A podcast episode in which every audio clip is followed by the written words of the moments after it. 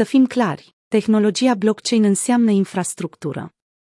În ultimele săptămâni, industria blockchain a debutat în multe titluri din mass media, pe măsură ce se intensifică discuțiile cu organele legii, după ce acestea și-au propus să strângă 28 de miliarde de dolari prin colectarea taxelor din tranzacții cripto. Propunerea se numește Bipartisan Infrastructure Deal, sau BID, și a lăsat o incertitudine în aer pentru companiile care își construiesc produsul pe blockchain, în special cele care nu se axează atât de mult pe tranzacționare.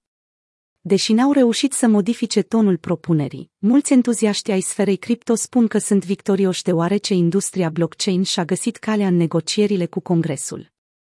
Acum trebuie să folosească acest mijloc pentru a demonstra ce este cu adevărat important, faptul că tehnologia blockchain este o infrastructură, nu doar o sursă de venit pentru a finanța proiecte.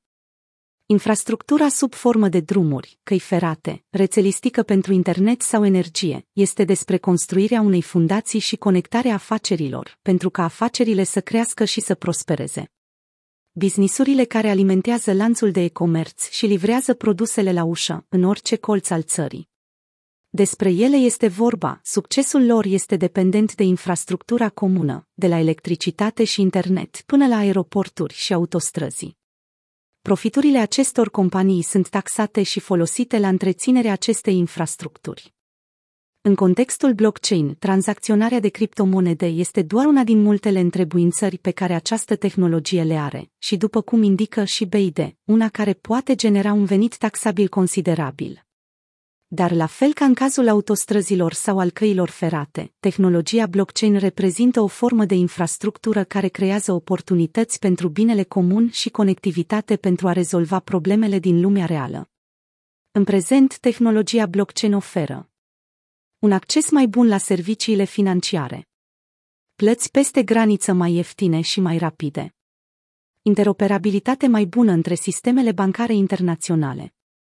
Remitențele către țările cu venituri mici și medii au ajuns la 540 de miliarde de dolari în 2020, conform ultimului raport publicat de Cane Omeade.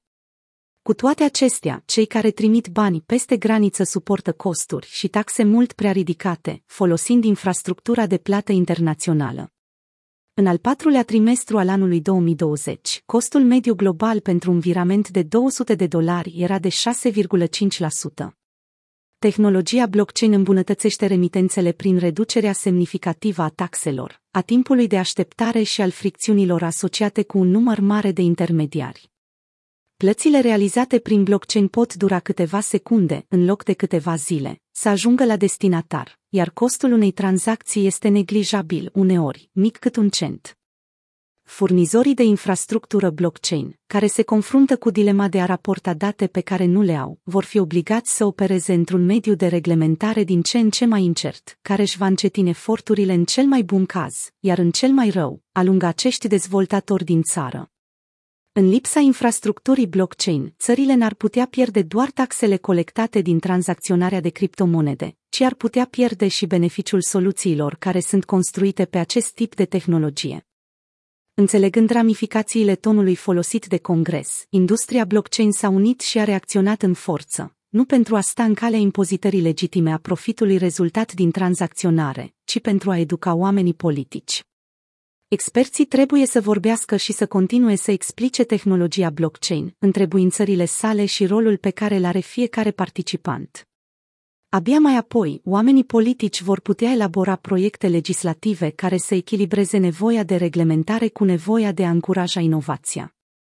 Sigur că industria este mai optimistă după ce a auzit senatorii bine informați, care au susținut modificările care fac diferența între cei care construiesc tehnologie și cei care furnizează servicii financiare deoarece dialogul dintre industria blockchain și Congresul Statelor Unite încă se desfășoară, există în continuare speranța că această legislație va găsi un echilibru între plata impozitelor și inovația într-un spațiu mai larg.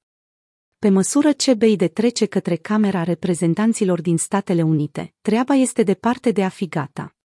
Industria este gata să-i ajute în continuare pe parlamentari să elaboreze legislație bine pusă la punct, și cântărește factorii de decizie politică pentru a încuraja progresele tehnologice și infrastructura blockchain.